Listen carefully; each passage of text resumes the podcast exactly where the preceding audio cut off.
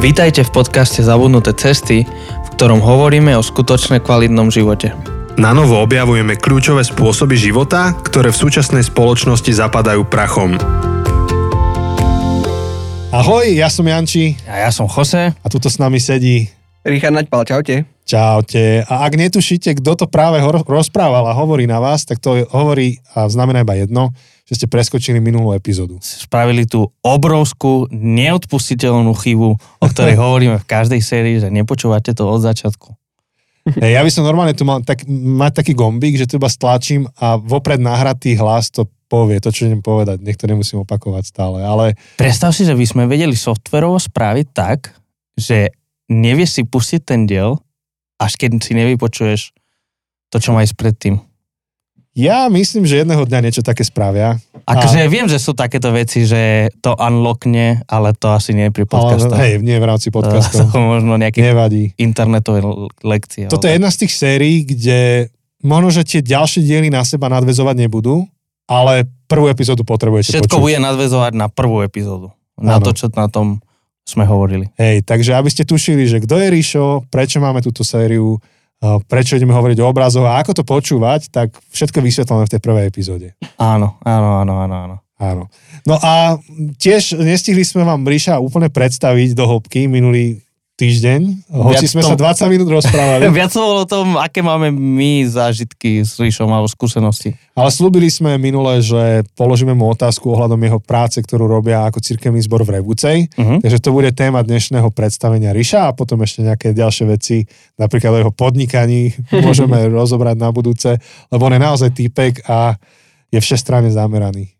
No Takže- to som aj ja zvedavý, toto To ja si neviem. nevedel? Takže to som viac zvedavý. Dobre. To som sa dozvedel na tej fázuli, čo sme Na- boli v Tatrách.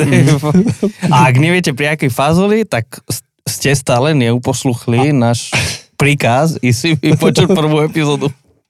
A ten, kto počul, ale neurobil, ako mu bolo povedané, sa podoba mužovi, ktorý stával dom, ale Na piesku. na piesku. Tak. No, to, to si nevedel, ale Ríšo má biznis nedaleko Žiliny, Mhm. v Terchovej. Počkaj, ja to viem. Už- ja to už ti viem. zapína. Dobre, ale to Áno, necháme ako áno, teaser. Áno, áno, áno. A k tomu sa dostaneme v tých ďalších epizódach. Dobre, a, m, za kostolom a na hrane, kostol na hrane, to je v niečom také podobné, Mhm. a, ale asi väčšina ľudí netuší, čo som práve povedal. Takže za kostolom to je naše spoločenstvo, ktoré sme začali 7 rokov dozadu a snažíme sa robiť takým um, trošku in, inak premyslieť liturgiu toho celého, robiť to ináč. Uh, kostol na hrane je to, čo robíte vy v Revúcej. Povedz, ako, ako by si odprezentoval niekomu, kto prvýkrát o tom počuje to, čo robíte? Tak pred 5 rokmi sme sa presťahovali partia ľudí do Revúcej, aby sme tam založili kostol pre tých, ktorí nechodia do kostola. Presne. Keď ideš na náš Mm. Instagram a ich Instagram, tak máme úplne ten istý line. Hneď prvý. My by, Môžeš sme, to pozrieť, Jose. my by sme sa aj volali za kostolom, ale ukradli ste nám to. Už to bolo A ničo a keď som videl kostol na hrane, hovorím si, ja by som sa tiež volal kostol na hrane, ale už som za kostolom. Mhm, mhm. Hej, my sme mali také stretnutie, kde sme rozprávali, dobre, tak jak sa vlastne budeme volať a celý deň sme vymýšľali názov, ktorý by sme chceli, aby nás nejako charakterizoval. Mi sa zase až tak nepáči ten kostol na hrane. Ja som úplne nebol za ten názov, lebo to znie tak kostol na hranie, hej, to sme nechceli. Mm. Plus tá politická debata, ale to až potom po nás vlastne vzniklo. Mm. Podľa mňa sme ich inšpirovali, vieš. ste nadčasoví. Aha. Uh, ale to nahranie má symbolizovať to, kým by sme chceli byť. My sme si dali, že chceme byť spoločenstvo alebo skupina ľudí, ktorí by charakterizovali dve hodnoty. Prvá je štedrosť a druhá je odvaha. Mm. Tieto dve by sme chceli, eh, pozbudzujeme sa jeden druhého pravidelne k tomu, aby sme v nich rastli, lebo obidve tieto vlastnosti sú človeku neprirodzené. Však je prirodzený je strach a chamtivosť Mm. a že my by sme chceli byť spoločenstvo, ktoré je štedré, ktoré je odvážne. A tak cieľavedomo sa snažíme vyhľadávať situácie, kde tieto dve vlastnosti alebo hodnoty môžeme zosobňovať. Že myslíme si, že kresťanský život, taký naozajstný kresťanský život, to je vlastne život na hrane. Že to je na hrane toho, čo je múdre a čo už nie je múdre, ale Mhm. to, to, do čoho ťa Boh volá, ideš, vieš? Čiže jedna z prvých modlitieb za církev v skutkoch svätých apoštolov je, že pane daj im čo? Daj im odvahu. No, To je modlitba za odvahu. No presne. Čo to je taký ten zvláštny incident, čak v tej knihe skutkov, asi štvrtá kapitola, to je keď, keď, eh, keď eh, chytili Jána a Mhm. Petra Hej, a potom je tam taký zvláštny verš, že keď videli Petrovú a Janovu odvahu Uh-huh. A videli, a, a videli, že sú to neučení a prostí ľudia, hej, My sme- idiotes. My sme to s včera rozoberali. Včera sme rozoberali presne tento verš. Áno, Čo ale- tam idiotes, agramotes. No. Hovor, hovor. no. Ideš. Uh, hej, takže že sa veľmi divili. Mám pocit, že toto sú ľudia, ktorí sú presný opak nás často. Však, že my sme tak strašne vzdelaní ľudia a tak nám veľmi chýba odvaha. Mm. Sme opatrní. Sme opatrní, uh, nosíme prilby, chrániče, len aby sa nám nič nestalo. A myslím si, že to platí aj do duchovného života, že sa tak pomaličky hýbeme dopredu, Hm. bojíme sa, aby sme neurobili chybu. A myslím si, že učeníci nás v tomto môžu byť našimi učiteľmi však, že, že, no, Hej, sa, takže, takže tá odvaha to Mhm. naozaj vás vystihuje, lebo tí, ktorí nepoznajú váš príbeh, tam je zaujímavé to, že ako ste prišli do Revúce. Mhm. Jednak, že prečo Revúca a kto všetko sa tam zbehol a vy ste sa tam presťahovali, partia Mhm. ľudí. uh-huh, A to by si mohol povedať trošku. Iba, iba doplním, že vy ste vlastne z baptistickej cirkvi. uh-huh. Lebo to asi nezaznelo minule úplne jasne, ale dobre vedieť, aby človek mal predstavu, že Bratská jednota baptistov, to je podobné ako církev Bratská, aspoň Mhm. toto máme v názve spoločné. A keby sme naše dve církvy zlúčili, tak to bude církev Bratská jednota Mhm. baptistická. nie? Mhm. Alebo- A tá tak- skrátka by bola ešte Tá, zaujímavejšia. Hej, ja no. som dúfal, že sa nedostaneš nie, ku nie, skratke. skrátke, dobre. Ale OK, vy ste, vy ste teda, no povedz prosím ťa ten príbeh, Áno. lebo v tom je kus odvahy. celé, celé to začalo takým bremenom, presvedčením, že zakladanie nových cirkevných spoločenstiev má naozaj význam na miestach, kde ešte nie je. Revúca spolu s Rožňavou a Rimavskou sobotou tvoria akési centrum Gemera. Gemer ako jedna z najviac opustených častí Slovenska. Revúca tretie najviac nezamestnané mesto na Slovensku. Vyrastal som tam, tak ako každý som odtiaľ odišiel. Bolo nás 34 v triede, dvaja ľudia sme ostali v Revúce, všetci Hmm. sú preč. Teraz eh, je v triede, kde nás bolo 34, 11, 12 ľudí, 13. Zvažuje sa, že čo bude ďalej so školstvom v Revúcej. Je veľmi náročný okres. Eh, ale zároveň mesto, kde sme vnímali, že nás Boh volá. Tak za- celé to začalo myšlienkou, že poďme do Revúcej, tam, kde je tma, aby Hm. sme priniesli svetlo. A mysleli sme to aj doslovne, aj metaforicky, hej, lebo mesto je také, akí sú ľudia, ktorí ho tvoria. My sme vedeli, že od prvej chvíle bude našim poslaním to mesto milovať, bez hľadu na to, aké je. Slúžiť mu, obraňovať ho, čo niekedy není ľahké. Pamätám sa na incident, keď sme prišli prvýkrát do Revúcej, spolu uh, už časť partie týmu a bolo veľmi pekné počasie. A išiel jeden taký starý ujo na bicykli a my sme mu povedali, že no, dobrý deň ujo. A on, Ej, taký deň, čo tu rozprávate, ten hnusný deň to je. A odišiel. A my sme mali potom pocit, Och, že, to vlastne, už viac podobá na Slovensku. že, no. toto je, že, že, že ten ujo, on, on bol taký prorok trochu. že on trochu povedal, čo nás čaká, vieš. Mm. Hej, takže, Mm. takže celé to začalo myšlienkou a potom takým večerom, kedy som v modlitbe začal písať na papier ľudí, ktorých by som chcel osloviť, aby išli so mnou, aby išli s nami. Mm. No ľudia začali zázračne reagovať. Boli incidenty, kedy sa mi snívalo o niekom, koho som dlho nevidel, zavolal som mu a prišiel do Revúce, presťahoval sa. Boli ľudia, ktorí ešte v Revúce nikdy neboli a uh, išli tam už kúpiť rovno byt. Wow. No, takže to netypické na, na kostole na hrane bolo, že sme boli z rôznych častí Slovenska, z Popradu, potom z Brna, potom z, z Hurbanova, z Bratislavy a tak. A ja som iba vnímal, že som nástroj v Božích rukách, tých ľudí volám. Veľmi verím, že neprišli kvôli mne, ale pretože som ich zavolal, chceli byť súčasťou týmu, veľmi si to vážim, ich odvahu, všetkých ľudí, ktorí vtedy prišli. Ten tým je už teraz iný, ale áno, takto to začalo, že poďme do Revúcej a nikto si nemyslel, že sa to podarí, že niekto vôbec príde, ale ľudia prišli. Takže 16, 17 ľudí nás bolo na začiatku, keď sme sa presťahovali a pamätám si na to prvé stretnutie, keď sme sa stretli v obývačke, zoznamovali sme sa, kto vlastne sú, lebo tí ľudia sa niektorí nepoznali navzájom. Mm. Tak to je, celý váš príbeh je na hrane. Mhm. Vlastne, to máte dobrý názov. No a ktorý rok to bol? To bolo pred 5 rokmi 5 rokmi. A o pár týždňov bude 5 rokov, čo sme prišli a mali sme také predstavenie pred mestom. Ľudia sa v meste pýtali, kto sme, čo tu robíme. Cítili sme sa ako americkí misionári, vieš? Si ťa ľudia pýtajú, a čo tu robíte, a čo ste? A to otvorilo také prirodzené rozhovory, že Hej, čo tu robíme, skvelé. čo sme, takže to bolo super. Hej, to, ťažko si predstaviť pre ľudí, napríklad v našom kontexte, kde Žilina je mesto, kam sa ľudia stiahujú a je to normálne. Mm. Hej, stále sa tu stávajú nejaké nové štvrte, no, tak štvrte, no. Hej, nejaké nové výstavby Áno. a viem si predstaviť, že v oblasti, kde hovoríš, že z 30 koľkých spolužiakov ste zostali 34, dvaja? no. Ste zostali dvaja? Tak presne je tá, tu, tu tá otázka, že hej, a čo vás sem privádza? Mm. Prečo ste si tu kúpili byty? Mm. A to je veľký príbeh. No Normálne teraz, ako to počúvam, si hovorím, že, že mali by sme ťa sem ešte zavolať iba na túto tému. My máme s Chosem takú rubriku, že kazateľská terapia a tam by Mhm. sme sa mohli porozprávať s tebou aj vôbec o, o celom tomto, o tej téme zakladania zborov na nových miestach, lebo to je naša srdcovka. Super. No, To je výborné. Tak vďaka, že trošku si nám dovolil do toho nahliadnúť. A ich zbor, alebo teda cirkevný zbor je veľmi aktívny aj na, na, med, na sociálnych sieťach a mediálne. Takže Ríša, keď, keď budete ich followovať na Instagrame, tak to je zaujímavé. Tam, tam uvidíte niečo z ich života na Facebooku. Um, tie tábory, ktoré Ríša minule spomínal, tie megacampery, tak robia akože parádne videá z toho. Normálne si pozriem to video a hovorím si, že, Budú si celé- tam idem. že v celej Žiline nenájdeš také video, vieš. Áno, áno. A, a tam v Revúce také skvelé urobili. Mm. Takže ho sledujte. A Pikoška ešte teraz si bol nahrávať reláciu do kríža. No, Tak No, sa volá, hej? Tak, tak sa to volá, bol som. Uh, o reformácii. chceš niečo počuť o tom, alebo... Nie, nie, to už môžeme, ak to stihneme v tých budúcich Ok. epizódach, ale že aj tam Ríša môžete nájsť. Mhm. A vlastne, keď toto odvysielame, tak asi je to už verejné, asi Mhm. je to už akože odvysielané. Takže si pôjdeme do archívu, si to pozrieme. A pozdravujeme celú partičku do Revúcej. A vlastne z tvojho zboru máme našu grafičku. Áno. To je tiež Čau, Miriam. po, Mhm. poprepájane sú tie veci. A zároveň jej manžel je môj kolega, takže je to naozaj e, maličký svet. Maličký, maličký svet a predsa len ideš autom 3,5 hodiny. Mhm. Koľko? Áno, Lebo diálnica tam nejde. áno, áno, áno. Hej. Takže, tak. OK.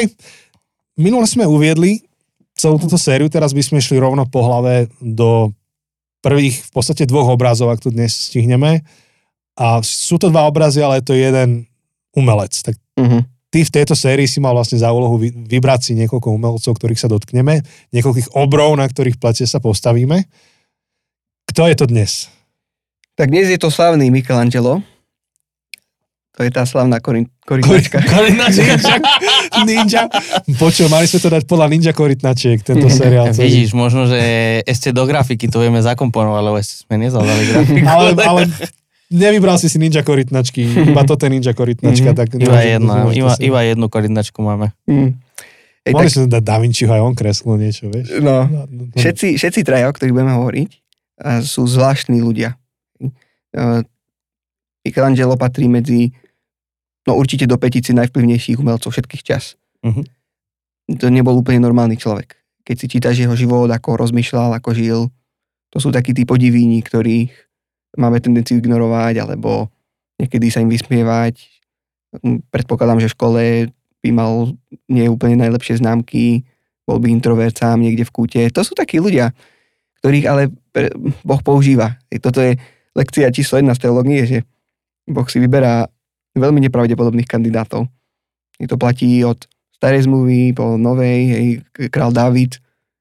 Nie, že to je úplne až desivé, že, že je taká významná postava židovstva, to čo je pre Slovákov Štefánik, pre Čechov Čakal som, že koho, koho povieš. Či Janošika, Ja som alebo- tiež, že ideme k Janošikovi. a David nebol taký zbojník. no, no, Štefánik, prepáč. Štefánik, pre Čechov to je nejaký Václav, svetý Václav asi, alebo Karol.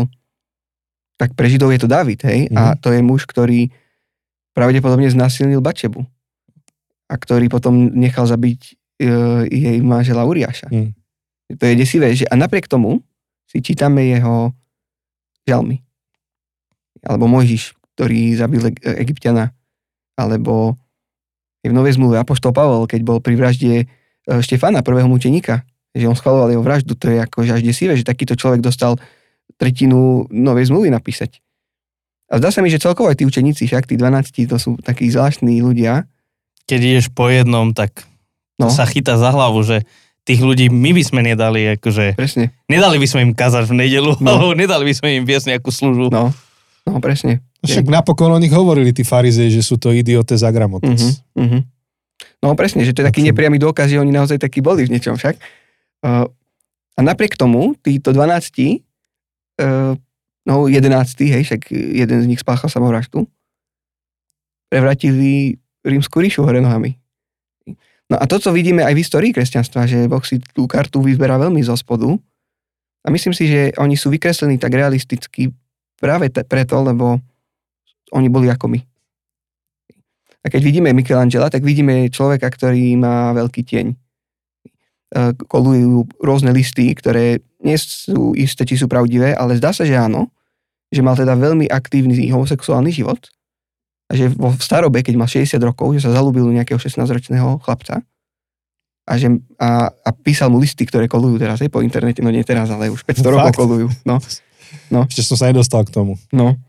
Uh, tak on bol ten, ktorý, on bol sochár. Mm-hmm.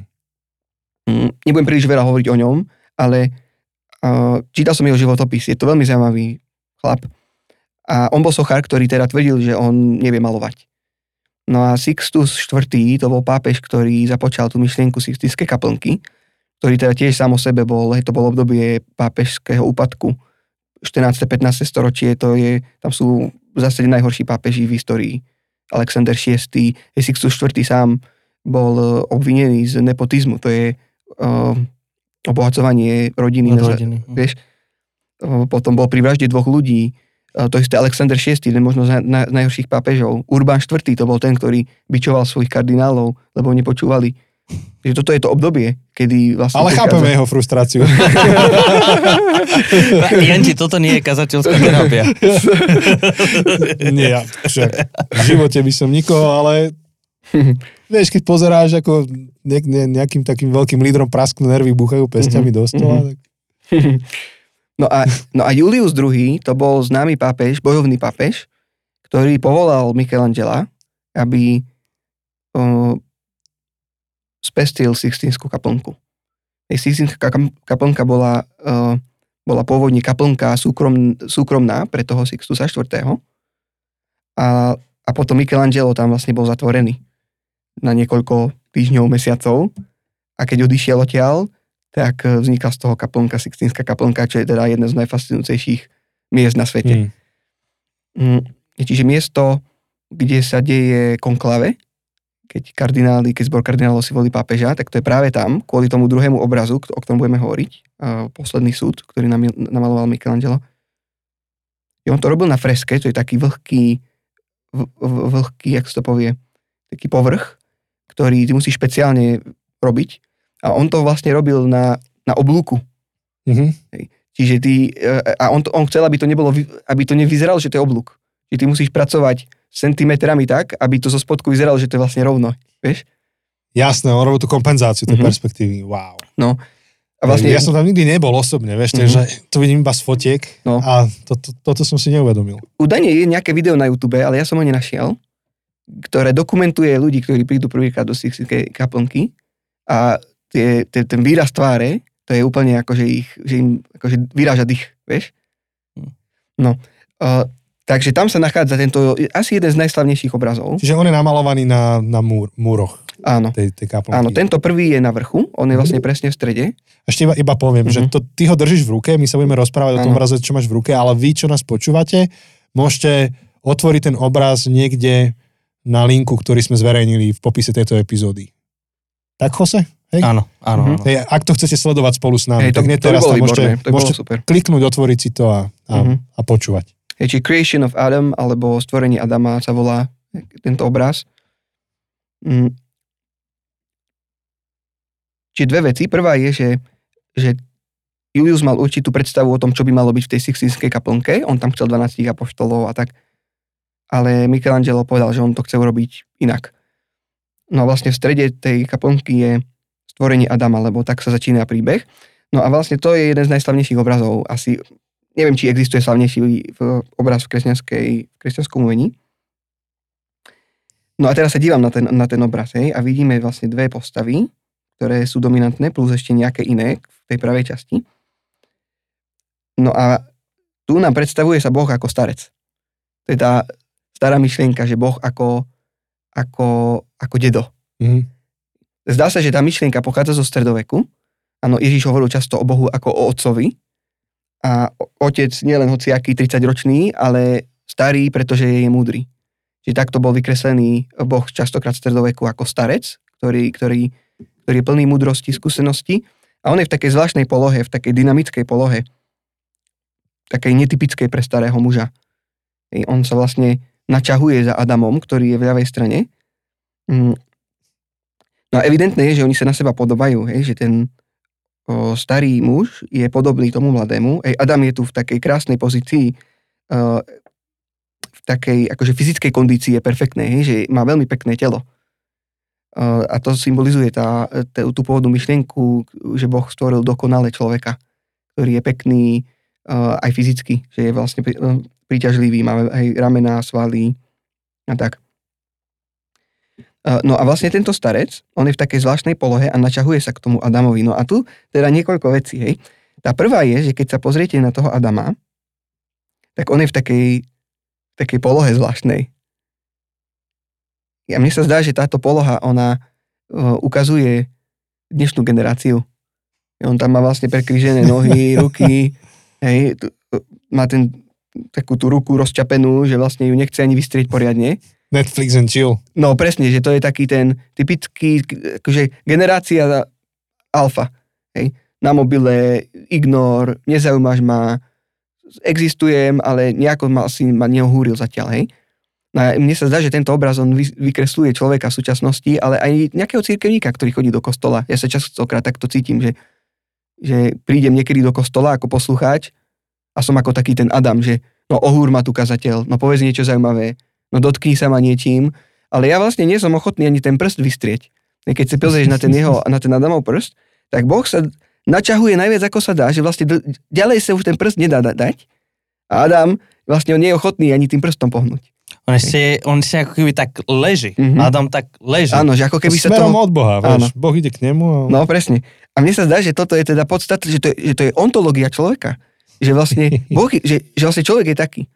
Že on akože síce sa tvári, že za Bohom chce ísť, hej, však tu, ten prst tam kus má, ale nie veľmi. Hej. A vlastne Boh už ide, on už sa ťa chce dotknúť, ale ty vlastne aj tak iba sedíš taký rozčapený, vieš. No a teda otázka číslo jedna, hej, nech je to trochu praktické, je, že či náhodou toto nie je postoj srdca nás, keď chodíme do kostola, alebo aj keď nechodíme, keď iba nejako žijeme tu na Slovensku, že či náhodou toto nie je postoj našich, našo, našho srdca, postoj k pravde, že či takýto nie je, vieš.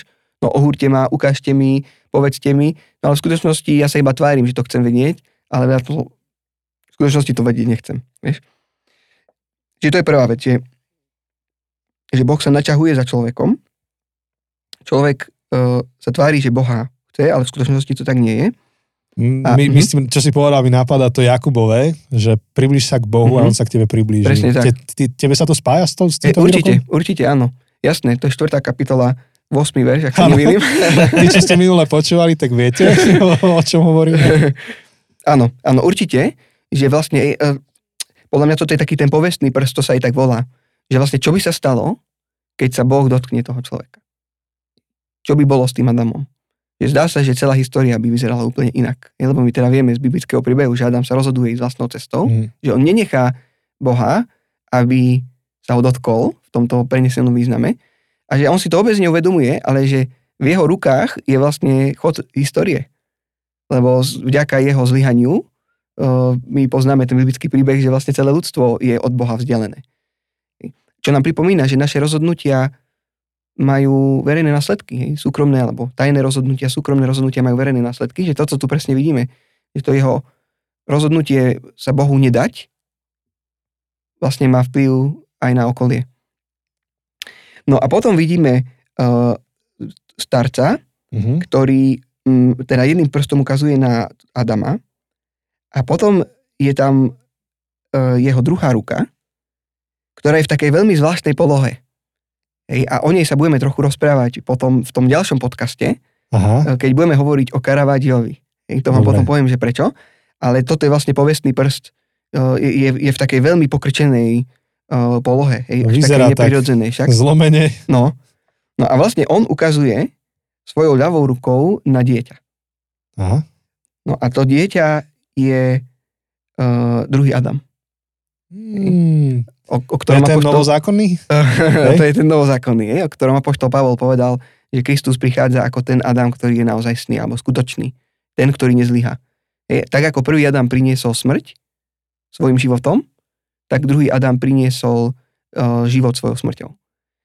Čiže Boh vidí, to je lekcia číslo 3, Boh ešte predtým, ako sa ty rozhodneš zle, on už má plán B, on vie, že Adam, prvý Adam to pokazí a on už vie, že bude potrebný druhý plán. Takže v tomto obraze to je Kristus?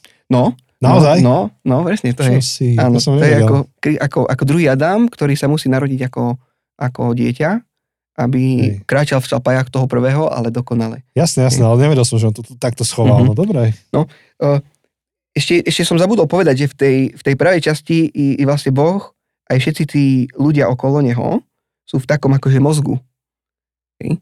A, čiže to je vlastne plán, myšlienka. Á, že toto je vlastne, že to stvorenie Adama, to bolo dávno predtým, ako sa to naozaj uskutočnilo. Že, že Boh miloval tento svet ešte predtým, ako existoval. To je asi taký filozofický paradox, však Augustín raz povedal, že milovať, to znamená, chcem, aby si bol.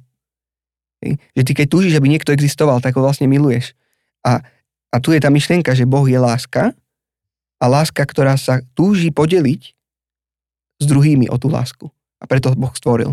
Že nie tak, že Boh stvoril a potom si ho zamiloval, ten svet, ale že on miloval svet ešte predtým vôbec, ako existoval ten svet. Čiže všetko sa to deje v Božej mysli. No čiže vlastne ten druhý Adam, ktorý je pripravený na túto misiu ešte predtým, ako prvý Adam zlyha. Čo z kresťanských, v kresťanskom ponímaní alebo terminológii je Božia zvrchovanosť. Že Boh nie je prekvapený ničím, on vie o tom, čo sa bude diať ešte predtým, ako my to vykonáme. No a potom okolo paží Boha je žena. No tu sa trochu diskutuje, že kto je tá žena.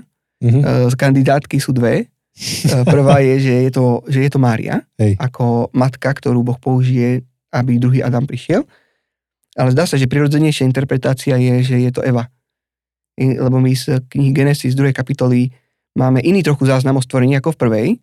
I v prvej to poradie je, že Boh stvorí zvieratá a potom stvorí ľudí. Ale v druhej kapitole vidíme, že Boh stvorí Adam, človek, potom k nemu prináša uh, zvieratá, vidí, že nie sú mu uh, dobrou pomocník, uh, um, ako sa to povie, že nie sú mu Pomocníkmi? pomocníkmi Aha.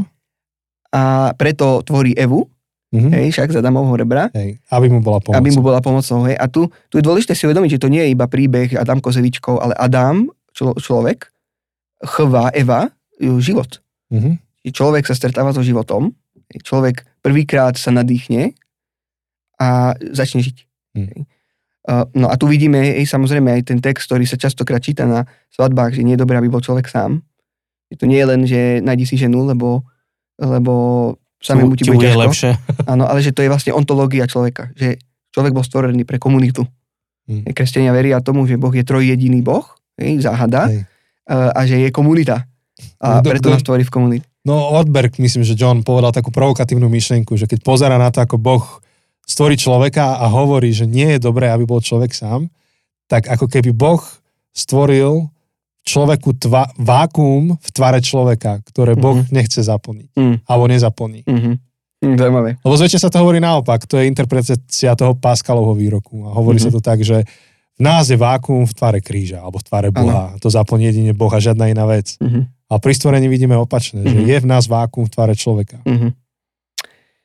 No a vlastne Eva je tu pripravená pre Adama, čiže Boh vie, čo človek potrebuje ešte predtým, ako sa ten človek vlastne stretne so životom, Mhm. čo ukazuje, že Boh je ten, ktorý zaopatruje, hej, Jahve Jirech po hebrejsky, ten, ktorý sa stará, hej, ten, ktorý sa zaopatruje. A my to častokrát vnímame len, že ten, ktorý sa o mňa postará, že bude mať čo jesť, piť, ale to sa týka aj ďalšieho nádychu z mojich plúc, ďalšieho toklotu z môjho srdca, ten, ktorý sa stará o mňa. No, takže toto vidíme v tomto obraze, hej, čiže preto niektorí hovoria, že stvorenie Adama to je evanilium, lebo tu vidíme plán B, ktorý bude potrebný, hej, evanilium to je, Boh sa stal človekom, aby sa človek mohol stať podobný Bohu, Mhm. Uh, to som teraz hovoril do, do kríža, preto si to pamätám. Tam som dokonca ešte aj po latinsky Deus fit homo et homo fire Deus. Á, A to som tam dobre, povedal. takže, uh, takže tu vidíme evanilium v tomto v tomto, v tomto obraze. Tak neviem, máte nejaké otázky k tomu? Ak nie, tak Asi- môžeme prísť k tomu druhému. Ako jediná otázka, akože v prospech poslucháčov, že čo sú teda nejaké veci, na ktorými môžu premýšľať? Mhm. Ak to vieš zhrnúť iba do nejakých Hej, bodov. Výborne. Hej, tak eh, prvý je tá poloha Adama. Či toto náhodou nekorešponduje aj s postom tvojho vlastného srdca. Či tam som zabudol jednu dôležitú vec povedať. No, povedz, ďakujem, povedz. Že, si, že si to eh, spomenul. Eh, v katolickej tradícii je ten koncept 7 smrteľných hriechov. I, o, alebo kardinálnych Mhm. hriechov, akokoľvek to nazveme. No a jeden z nich, čo sa v slovenčine prekladá ako lenivosť, je zvláštne latinské slovo akédia. Zdá sa, že to je nepreložiteľné slovo, ktoré ale vychádza z podstaty toho smrteľného hriechu. Hej, a ten, v katolíckej tradícii smrteľné hriechy sú preto smrteľné alebo kardinálne, že každý iný hriech vychádza nejako z jedného z týchto siedmých. Mhm. No a tá, e, na to, čo my prekladáme ako lenivosť, to nie je, že chcem pozerať film, nechce sa mi robiť to, čo mám. Ale že ja robím milión vecí, len nie to, čo mám. Čiže v praxi to je, neviem, či to poznáte. Že... Prokrastinácia? No, no, no, presne. duchovná, duchovná prokrastinácia. Presne, že taká tá apatia, hej, Akvinsky to nazval, že to je apatia voči duchovným veciam. Že Boh ma stvoril z lásky, tvorí ma, pozýva ma do vzťahu s ním a ja idem pozerať Netflix. Eh, Boh ma pozýva do dobrodružstva s ním a ja si dám sluchatka a riešim seba. Že toto je tá akédia, že taká tá všetečnosť, nechtivosť, vieš, že nechce sa mi tu byť, a ohúrte ma. No a teda otázka je, aj pre diváka späť k tomu, že, že či, že či toto, táto akédia, či tento syndrom na sebe môžu pozorovať. Lebo ak áno, tak katolícka tradícia to teda berie veľmi vážne a hovorí, že toto ak nevykorení, že to je ako, to je ako duchovná rakovina. To je rakovina duše. Keď si nedáš na to pozor, tak to ťa pohltí. No a ja si myslím, že je pre mňa ako človeka, ktorý túži zasiahnuť ľudí posolstvom kríža alebo posolstvom evanília, najťažšie zasiahnutelní ľudia to sú apatickí ľudia. Hm. Hm. Tí, ktorých to nezaujíma. To je ten nevystretý No, prst. presne. Čiže otázka je, že či ten, kto nás počúva, či on má taký nevystretý prst. A on to môže dobre vedieť zamaskovať, vieš. Je, buď v cirkvi si dávame tie kresťanské make-upy na seba a pôsobíme, že vlastne sme tu, túžime tu byť, ale vlastne nechceme. Alebo potom niekto mimo cirkvi má iný make-up. To je taký, tvári sa, že chce poznať pravdu, ale v skutočnosti nechce. V skutočnosti sa jej bojí, alebo sa jej vyhýba, ale je pekne obrnený, má tie svoje, vieš, Hm, to je skvelá výzva. Super. A, potom vnímať Boha ako niekoho, kto nie je prekvapený našim zlyhaním. Z kresťanského pohľadu Boh zahrnul do svojho plánu tvoje zlyhanie. To je v niečom veľmi oslobodzujúce, že Boh vedel, aký som, aký budem predtým, ako som sa narodil a on svoje plány so mnou zahrňal aj moje defekty. To mi prípada veľmi oslobodzujúca. Ako keď ten Michelangelo maloval tie obrazy a rátal aj s tou deformitou toho Mhm. múru a stále to vyzerá rovno. Presne. Je presne tak. Super. Dobre, to sú skvelé výzvy. OK. A môžeš ísť k druhému OK, obrazu. Ja si ho nájdem tiež, Mhm. aby som ho videl.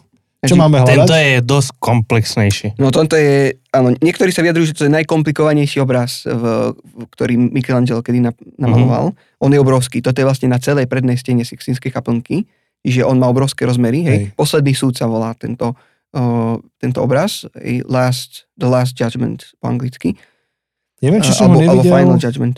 Je nejaká, nejaký webový projekt, kde je celá táto stena zosnímaná, ty si to vieš zazumovať a Presne pozerať. tak. Áno, to, áno, ono, je to tak. Vatikán to ne, uh, urobil pred pár rokmi, že takú, takú virtuálnu turistickú atrakciu. Ty môžeš vojsť dovnútra asi v tej kaplnke a môžeš sledovať všetko, čo sa deje. No vlastne tento obraz uh, je v katolíckej tradícii silný preto, lebo zdá sa, že, že dôvod, prečo sa to deje v, six, six, v Sixteens, komolím to slovo už viackrát, A už je sobota večer. Všetci začneme komoliť za chvíľku.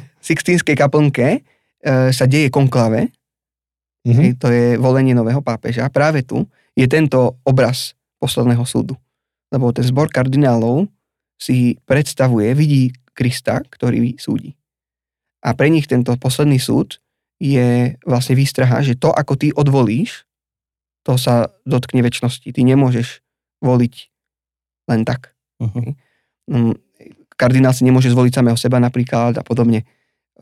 A tvo, si tam, lebo Boh sa tu na teba díva, vieš. No, čiže tento obraz, on má teda niekoľko rovín, tak skúsim aspoň niek- niektoré povedať. Tak najdominantnejšou postavou je samozrejme Kristus, ktorý je v strede toho obrazu Mhm. a je v takej dynamickej polohe. Je tu už nevidíme Krista krotkého baránka, ale Krista ako sudcu. Ide, da, ide dať facku normálne, Mhm. alebo čo to On robí. sa vlastne zaháňa a ide odsúdiť tých ľudí, ktorí sú v spodnej časti obrazu. To sú tí, ktorí e, budú zatratení vo väčšnom zatratení.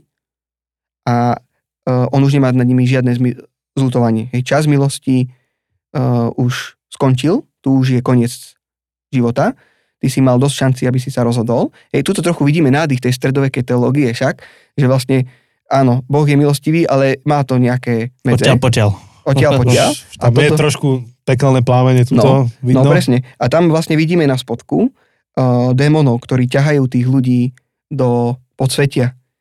No a teraz my máme pocit, že to sa nás už netýka, to je stredoveká uh, alegória, mysticizmus, primitivizmus, alebo akokoľvek my moderní ľudia to chceme nazvať. Fakt je ten, že tá realita zatratenia, uh, to, čo my prekladáme ako peklo, Ježiš o tom koncepte hovorieval žiaden iný človek v Biblii nehovoril často o tom tak ako Ježiš. My to prekladáme rôzne a sú aj na to rôzne názory, čo to vlastne je, ale to, že je to miesto, kde si bez Boha, že to sa zdá, že všetky tie koncepty majú spoločné. Že tam už tá Božia prítomnosť nie je a že je to miesto, ktoré si si v konečnom dôsledku ty zvolil sám. Hej, si Jezus má ten citát, že na konci budú iba dva typy ľudí, tí, ktorí, uh, tí, ktorým Boh povie, nech sa stane tvoja vôľa, alebo tí, ktorí povedia Bohu, nech sa stane tvoja vôľa. Hej, že to sú vlastne dva typy ľudí. No a vlastne tu vidíme, že tí ľudia, ktorí odchádzajú od Boha preč ako od zdroja života, oni si to, ten osud zvolili sami. No a tu vidíme myšlienku, ktorá je pre nás dôležitá, že naše rozhodnutia majú verejné následky. Rozhodnúť sa za Boha alebo proti Bohu, to je rozhodnutie, ktoré každý z nás musí urobiť. Nedá sa tomu vyhnúť. A nerozhodnúť sa je tiež rozhodnutie. Mhm. No a e, čiže, dobre, späť k tomu obrazu, že Kristus, ktorý je v tej dynamickej polohe ako sudca, tam vedľa seba má ženu. A tu vidíme, že Michelangelo bol katolík, v katolíckej tradícii má Mária veľmi dôležité postavenie preto, lebo Kristus je aj vďaka týmto obrazom e, vnímaný ako prísny sudca, ktorý ale e, môže byť môžeš sa k nemu priblížiť cez prostredníkov. A jeden z nich je jeho matka. Mhm. Vidíme to v incidente v Evangeliu podľa Jána, keď je tá svadba v Kanáne a, došlo víno. A teraz e, ľudia tam prídu za Ježišom, že došlo víno a on im povie, že mňa tu nezaujíma, lenže ako náhle príde za ním Mária, tak Ježiš premieňa uh, víno, Tú, tú vodu, vodu na víno. No a, a niektorí katolíckí teológovia hovoria, že to je vďaka Márii. Že ona ho prehovorila a Kristus ju poslúchol. Hej, na čo my protestanti hovoríme, no, no tak to trochu opatrenie s týmito metaforami. Hej, a, ale katolíci tomuto veria, že človek po smrti žije, že Mária stále je Máriou, že matkou Boha a že ona, hej, tu ju vidíme, že vlastne ešte aj ona sa od neho odvracia, že, ona, že, že tu je už ten, ten nekompromisný Boží súd. Hej, ten veľký biely trón, o ktorom sa píše v Biblii, že vlastne nás všetkých čaká. No a tu vlastne, chcel si niečo povedať, Janči? Nie, nie, iba kývam, Okay. že hej. Uh, OK, čiže, čiže oni sú tu dve najdominant, najdominantnejšie postavy. Hej, obraz je rozdelený na dve časti, na spodnú, to je tá, kde sa človek rozhoduje ísť uh, proti Bohu, alebo ísť svojou vlastnou cestou a hovoriť si, že nech sa stane moja vôľa. A tí, ktorí sú uh, v tej hornej časti, ktorí hovoria Bohu, nech sa stane Božia vôľa. Uh, vidíme tam kríž, ktorý nesú anieli, to je v ľavej časti hore. Je kríž, na ktorom stojí história. Kresťania veria, že toto je moment, kedy smrť bola porazená, že Boh sa stal človekom, zomiera a tak ako ten prvý Adam, o ktorom sme hovorili, svojim životom priniesol smrť, tak tento druhý Adam svojim, svojou smrťou na kríži prináša život. Čiže len o, skrze kríž môžeme prísť do neba, hej, povedané detskou rečou. No a tu vidíme vlastne, že tí anieli vyzdvihujú ten kríž, potom vpravo je stĺp, hej, to je stĺp pravdy, o ktorom je napísané v liste, myslím, že Efeským, církev ako stĺp pravdy, je c- církev, ktorá, ktorá môže byť nástroj alebo kanál, skrze ktoré, ktorý ty môžeš prísť do neba. Čiže tu sa ukazujú tie symboly. Hej, kríž, centrum viery, stĺp, o, ktorý ťa do toho neba privedie. Hej. Že je dôležité byť súčasťou cirkvi v, našej, v našej reči. No, katolíci vnímajú, hej, to je ten kontroverzný citát Cipriana, ktorý povedal o, extra ecclesiam nulla salus. Mimo cirkvi nie je spásy. No a my častokrát hovoríme, že nie, veď predsa cirkev nie je nevyhnutná preto, aby si išiel do neba, ale on tvrdí, že je v tom zmysle, že ty potrebuješ druhých, aby ti v tom pomohli na tej ceste. Hej, to je jeden z dôvodov, prečo my zakladáme tie cirkevné spoločenstva, lebo my potrebujeme jeden druhého a jednoducho sám to nedáš. Si príliš, si ako Adam, hej, izolovaný, oddelený a podobne. No, potom e, tu sú niektoré osobnosti, mučeníci uh, viery, uh, ktorých, ktorých katolícka církev uznáva ako svetých už vtedy v 16. storočí. Čiže je tam napríklad Bartolomej, to je ten pán, ja tu mám veľmi malý obraz na tomto, takže ho tu nevidím, Ja ale tam pri Kristovi je. Kde OK. tuto pri ňom hore? Uh, áno, tam, Hm. tam pri ňom hore, to je, to je ten mučeník, ktorý zomrel na tom kole. Taký, je tam taký kôl, taký drevený. Áno, to... Áno, to, je toto? on. Áno, presne, to je Nie, on. nie, nie, toto, Janči. Áno, to je on. On je tam, on je tam blízko toho, Janči. To je v podstate, keď uh, aj pre poslucháčov, keď sa pozeráte na Ježiša a pozeráte tam, kde je ten stĺp a idete dole, takže je to približne v strede, akože vertikálne je to v strede a teda napravo. Uh-huh. Pozeráš akože, choďte ste viac doprava, Janči, doprava a tam to máš. Á, jasné. Áno, Takže tam od je. Ježiša je to nejaká štvrtá hodina, Uh-huh. skoro až na kraji. Áno, plus, plus sa tam odohrávajú akože príbehy ďalších mučeníkov, ktorí sú okolo Je- Ježiša. Zdá sa mi, že ten najzaujímavejší človek uh, na, tejto, na tomto obraze je vlastne autoportrét samého Michelangela. On tam sa schoval? Uh-huh. A pozri si toho človeka, ktorý je pri Ježišovi dole, hneď pod jeho, vlastne pri jeho nohách. To s tou bradou? To s tou bradou. To je on? Ja som sa ťa na, na ňo Tam chcel drží spýtať. ten, ten, tento vypustené telo z duše, či čo to je Áno. sfuknuté? No a vlastne uh, te, tá jeho tvár, to, uh, to, to nie je Michelangelo, ale on drží tú masku. Aha. A, a tá maska, to je Michelangelo. Hej? Keď si pozrieš, ako Michelangelo vyzeral, tak to je presne on. Čiže on tu nakreslil svoj autoportrét. No a zaujímavé na ňom je, že Pod tou maskou mal také fúzy. no, a, a mne sa zdá, že teda toto je najpozoruhodnejší jav na tomto obraze, lebo on, Michelangelo, mal pochybnosti o svojej vlastnej spáse. Mm. A on preto sa na seba nakreslil v strede toho obrazu, mierne trochu tak nižšie pod Kristom, že vlastne on sám nevie, čo s ním bude. Mm. Hej. A okrem toho má na sebe tú masku, ktorá sa zdá, že, že tu vidíme takú tú ľudskú stránku Michelangela, vedomí si toho, že pod maskou máme všetci niečo, čo nikto nevidí. To naše Mhm. srdce, ktoré vlastne môže byť v úplne inom stave, ako to na prvý pohľad sa môže zdať. Čiže tu vlastne vidíme jeho vlastné pochybnosti o tom, či bude spasený alebo nie. Zdá sa, že to bolo preto, lebo on vlastne naozaj mal o, ten burlivý život, nevedel o, niektoré svoje vášne skrotiť a, a toho vie- viedlo vlastne k takej pochybnosti o sebe samom.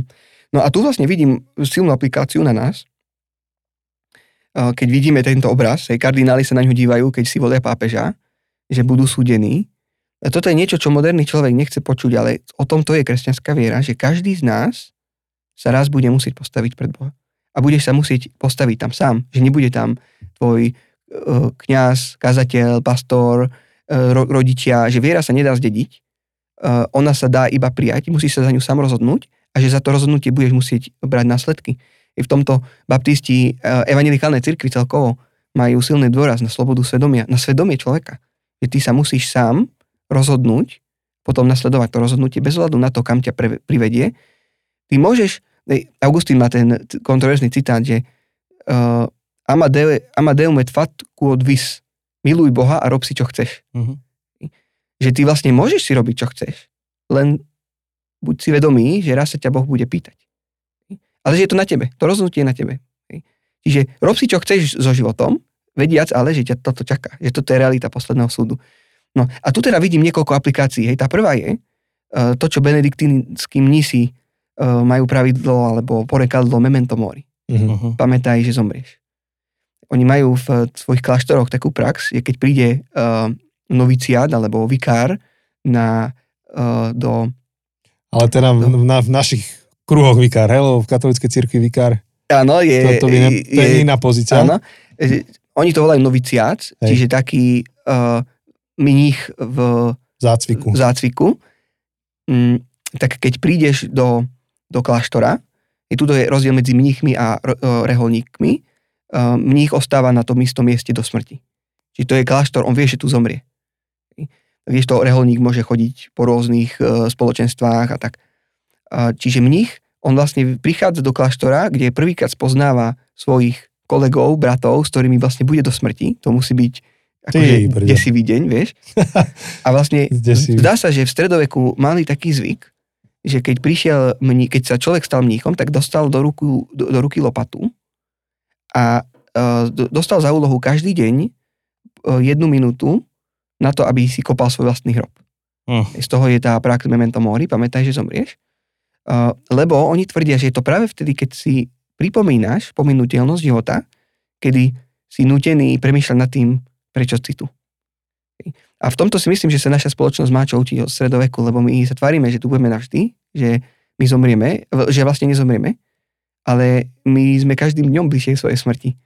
A tá prax memento mori, pamätaj, že zomrieš, ona naozaj mení trochu perspektívu na náš život, keď si uvedomíš, že, že ty si tu, nemu, že tu, tu za chvíľku nebudeš uh, vôbec, že tu nebudeš, vieš, tak by sme možno mohli urobiť uh, také malé cvičenie, mohli by sme? Uh, Jasné. Hej? Môžeme? Dobre, uh, tak, uh, tak skúsme robiť také maličké nízke cvičenie teraz. Hej, to je, uh, to sa volá, uh, to sú také duchovné cvičenia. Tak uh, pozývam všetkých, aby sa pridali. Hej, bude to trvať minútku, dve. Hej, a teraz uh, zatvor oči. Hej.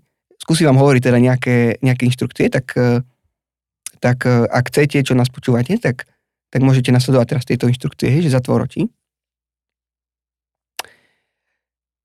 Pozerám sa na hodinky a teraz je po 7. Je 11. novembra 2023 po 7. večer. Čo si chcel robiť o hodinu takéhoto času? Premýšľaj nad tým. Chcel si si robiť večeru, alebo sa s niekým porozprávať, mal si stretnutie, Možno, že si sa chcel niečo zahrať, pozrieť si film, upratať.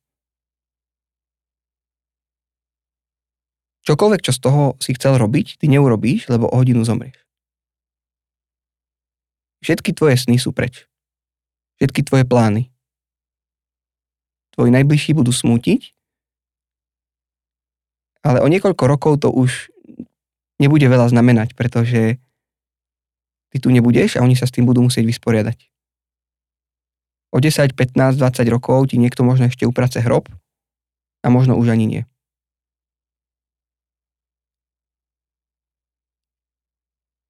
Premýšľaj nad tým, že ty vlastne o hodinu naozaj môžeš zomrieť. Čo tu po tebe ostane? Nejaké hry v počítačové a tvoje víťazstvá skryté v nich, nedopozerané filmy, plány, ktoré si mal, ale na ktorých vlastne vôbec už nebude záležať, lebo ty teraz budeš musieť čeliť dôležitému stretnutiu. Stretneš sa so svojím stvoriteľom. A on sa ťa bude pýtať na tvoj život. Čo si urobil s tým, čo si dostal? Čo tu po tebe ostalo? Aké stopy si zanechal? Majetok? Alebo si zanechal v druhých ľuďoch niečo, čo pretrvá do väčšnosti? Dobre, tak môžete teraz otvoriť oči a dívame sa teraz okolo seba, hej, ja tu v tomto štúdiu a vidím tu dvoch fešákov, Ďakujeme.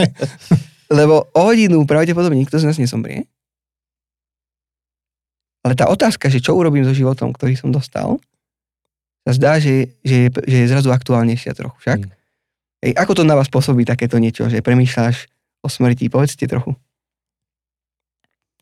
Takže ja, No, to čo mi prvé napadlo je, že však máme nejaké plány, hej, že dobre, som rozumel, že dobre, o hodinu budeme ešte nahrávať a tak. A mám nejaké plány v živote, ktoré považujem za dôležité. Som rozmýšľal, že potom ešte, to ešte predtým, ako som prišiel tu, potom ešte musím si chystať kázeň na zajtra, dokončiť všetko. Mám extrémne dôležité plány. Ani si mm. neuvedomuješ, aké sú moje plány extrémne dôležité, Rišo. A potom som si uvedomil, že o hodinu zomrem. A to je úplne jedno. Akože, mm. akože milujem robiť tento podcast, ale tento podcast je úplne jedno. Akože z pohľadu mm. väčšnosti je úplne jedno. Že, že tá zajtrajšia kazen, akože mm tak čo, tak akože církev prežije bez mojej kazne. A že tie všetky moje extrémne dôležité plány a veci, ktoré proste musím urobiť, lebo na tom stojí a pada celý svet, je to úplne jedno. A je to dosť oslobodzujúce. akože, keď to mm. hovorím, akože hovorím to s úsmevom, že je to úplne jedno. A to neznamená, že ja idem tomu pristupovať teraz ľahko vážne, že kašlem na tú zajtrajšiu kázeň, na káze, mm. kašlem na tieto epizódy teraz, čo ideme. Ale je to oslobodzujúce, že nie je to... Nemusím niesť akože tú veľkosť sveta. Hej. Hej, mne to presne napadlo to isté, ale z druhej strany, že ty si hovoril o plánoch a že je to jedno. A ja zase si nesiem tiež nejaké veci, ktoré potrebujem doriešiť, ale z hľadiska problémov. Hej, napríklad som pozeral dneska jednu politickú diskusiu, ktorá ma rozrušila iba čisto z titulu, že čo, čo je to za kultúra, v ktorej žijem. Mm. Trošku sme sa o tom aj rozprávali teraz. A, a presne mi napadlo, že ale však to je rovnako jedno ako všetko ostatné v niečom, ale celý čas som rozmýšľal nad tým, že keby som mal už iba hodinu, takže komu dám o tom vedieť. Mm. Akože ľudia boli tí, ktorí ma zaujímali v tej chvíli a mi napadli nejaké mená, že to sú ľudia, ktorým by som teraz nahral odkaz v priebehu tej hodiny, mm. že tak by som ju strávil. Uh-huh. Hej, perfektne. Uh, toto pripomína tú vetu, ktorú náš obľúbený kazateľ Andy Stanley ako zvykne hovoriť, že hodnota života je vždy meraná podľa toho, ako veľa si odovzdal druhým. Uh-huh. že aj tí ľudia, že neriešiš bankový účet, alebo majetky, alebo filmy, ale ľudia. Hej, že koho si mohol ovplyvniť, alebo čo tu za sebou zanecháš. Lebo za 100 rokov budeme všetci zabudnutá generácia. A tak ako, neviem, v Revúce ešte stále sú tie rozhlasy, keď niekto zomrie, tak vieš, to neznáme meno počuješ a ideš si svojim životom a je ti to vlastne jedno, lebo ho nepoznáš a, a, a vlastne, že jedného dňa to bude moje meno. A väčšina ľudí im to bude tiež jedno, vieš? Mm.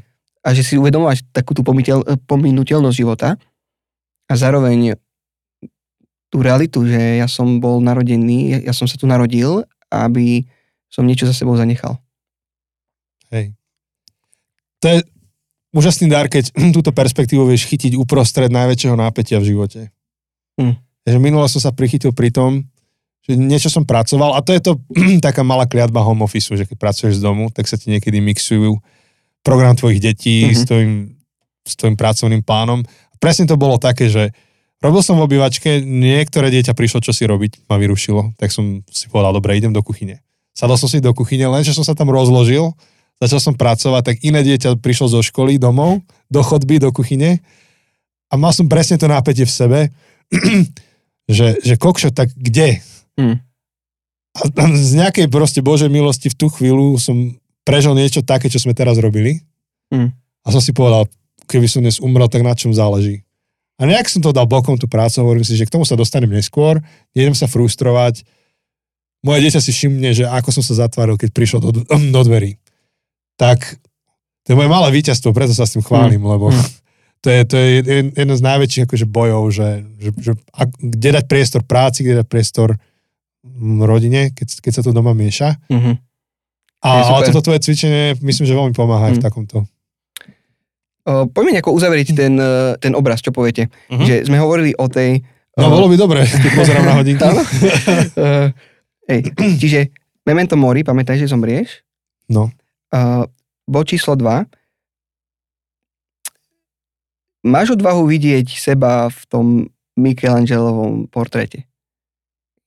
Vidieť možno tú svoju masku, ktorú pred ľuďmi máš nasadenú, ale v skutočnosti vo vnútri je niečo iné. Hej, a ak áno, tak ty asi tiež prežívaš podobné trápenie ako Michelangelo, že síce za sebou môžeš zanechať niečo pekné, si si kaplnku, ale sám svoj život vysporiadaný nemáš. Dá sa mi, že toto je najdôležitejšia lekcia, ktorú môžeme v tomto obraze vidieť, že každý z nás sa pred Boha nás postaví, tomuto kresťania veria, hej, Ježiš to učil a že on sa ťa nebude pýtať, čo si si o veciach myslel, ale ako si žil. Ako si vytancoval ten svoj tanec na planete Zem. A že každého z nás sa to bude pýtať. Takže otázka, že či si pripravený na toto stretnutie. Um, možno, že tomu neveríš, Michelangelo tomu veril, hej, tak e, tento obraz hovorí o tej, no, o podstate kresťanskej viery, že vlastne tak ako my sme začali v Božej mysli, že Boh vedel nás predtým, ako sa narodíme, tak tak sa k Bohu aj vrátime nakoniec. Alebo nie, že Boh bude rešpektovať naše rozhodnutie, že On nás nebude nutiť. Čiže ten sudca, on tu vyzerá veľmi nahnevaný, ale ja si myslím, že tá myšlienka za ním je, že Boh ak sa rozhodneš proti nemu, on je z toho frustrovaný. Ale bude to rešpektovať, lebo je gentleman. Hej, tak to ja vnímam Boha ako toho, ktorý nenutí, iba pozýva. A ako ten, ktorý po tebe túži, ale vzťah je o dvoch ľuďoch. Ten, ktorý dáva a zároveň je ten, ktorý príjma. A ty, keď ho nepríjmeš, tak Boh je smutný, ale bude to rešpektovať. My zvykneme na našich táboroch hovoriť, ak ja prídem za tebou a poviem ti, že chcem byť tvojim priateľom a ty ma odmietneš, tak ma to bolí, lebo som niečo stratil. Ak Boh príde za tebou, ponúkne ti vzťah a ty ho odmietneš, jeho to tiež bolí. Bolí ho to preto, lebo ty si niečo stratil. Je Boh ako prameň všetkého existujúceho, ktorý vie, čo je pre teba najlepšie. Hej, ten Pascal, ktorý hovorí, že, že ty máš dieru v tvare Boha a iba Boh ju dokáže naplniť. Alebo Augustín, že stvoril si ma pre seba a moje srdce bude navždy nepokojné, mm. pokiaľ nenájde pokoj v tebe. Tak Boh ťa takto stvoril, aby si túžil po ňom, hej, tá túžba tam je, Calvin hovoril o sensus divinitatis, tušenie o Bohu, že to každý z nás má. Si dal tri citáty, ktoré som všetky dal v tej istej kázni. Áno. tak počula som tvoju kázeň, no. No a nie, iba sa mi páči, že jak sa nám prelínajú mm. naše svety. Hej. No, takže toľko. Tak neviem, ak chcete ešte nejako uzavrieť, alebo niečo ja, povedať. Akože nemám veľmi čo. Mm-hmm. Dobre okay. to je. Akože mne sa strašne páči na tom obraze, že že len pri tomto obraze by sme vedeli stať akože mm-hmm. hodiny a hodiny a mm-hmm. pozrieť sa na konkrétne postavy, zazumovať do tohto mm-hmm. a do tohto a um, je to krásne sa na to pozrieť. Ale akože to s tým uh, aut, autoportrétom, to, to fú, mm. ešte sa z toho spamätal. To je sila. Ja som presne rozmýšľal nad tým, keď som ten obraz videl, že čo Ríša z toho vyťahne, však to je na dva roky práce mm-hmm. rozprávať o ňom. Tak, tak vďaka ti za to, tešíme sa na ďalšie obrazy. Veľmi týždeň. Budúci týždeň pokračujeme, máme ďalšie dva, tri? Mm-hmm. Uh, na budúci týždeň budú dve, dva, dva obrazy. Hej, dva, okay. dva, dva, pozerám. Super, mm-hmm. super, super, super. Hej, dobre, takže z našej strany je to na dnes všetko. A čo sa týka oznamov, tak e, pravdepodobne opäť pokračuje náš predpredaj knihy. Možno už aj predaj. Predaj. Podľa toho, ako to vyšlo všetko. Áno, ešte nevieme presne. Napísali sme knihu o tom, ako hľadať a, a šíriť pokoj v dobe, ktorá je plná nepokoja. A všetko o tej knihe sa dozviete z nejakej tretej epizódy dozadu odtiaľto. Tri epizódy dozadu sme... Posledný bonus. Hej, celý bonus sme venovali predstaveniu tej knihy, čítaniu z tej knihy. Takže ak, ak ťa takáto téma zaujíma, tak tam viac. A takisto chceme pripomenúť to, že až odvysielame celú túto sériu a prejdú Vianoce a Nový rok, tak dáme ešte jednu epizódu, kde my už štandardne voláme Q&A. To je epizóda otázok a odpovedí, kde Ríšo odpovie, nevieme, či už nejak písomne, alebo cez telefón, alebo ako to vymyslíme. Prídem do Žiliny. A, alebo prídeš, ako my s Ríšom vidím, vidím to, že natočíme ešte niekoľko vecí, tak ak bude chcieť. A tak ono odpovie na vaše otázky, ktoré máte a ktoré mu položíte. Takže keď pôjdete na naše sociálne siete a nájdete tam um, náš podcast, tak tam bude niekde odkaz na slajdo a cez tie slajda môžete položiť Ríšovi otázky. Neviem, či už teraz vieme hashtag, Jose? Asi nie, si musíme vymyslieť ešte. Hej, no to je nevýhoda, že to nahrávame naraz, že nevieme, nevieme hashtag, ale... Na, na sociálnych sieťach to nájdete. Hej. A keď nemáte sociálne siete, tak nám napíšte e-mail. A... Zabudnuté cesty zavinač gmail.com Hej. A všetky informácie nájdete na zabudnutecesty.sk Takže na dnes je to od nás všetko. Lúčime sa. Ahoj. Počujeme sa o Čaute. týždeň. Čaute.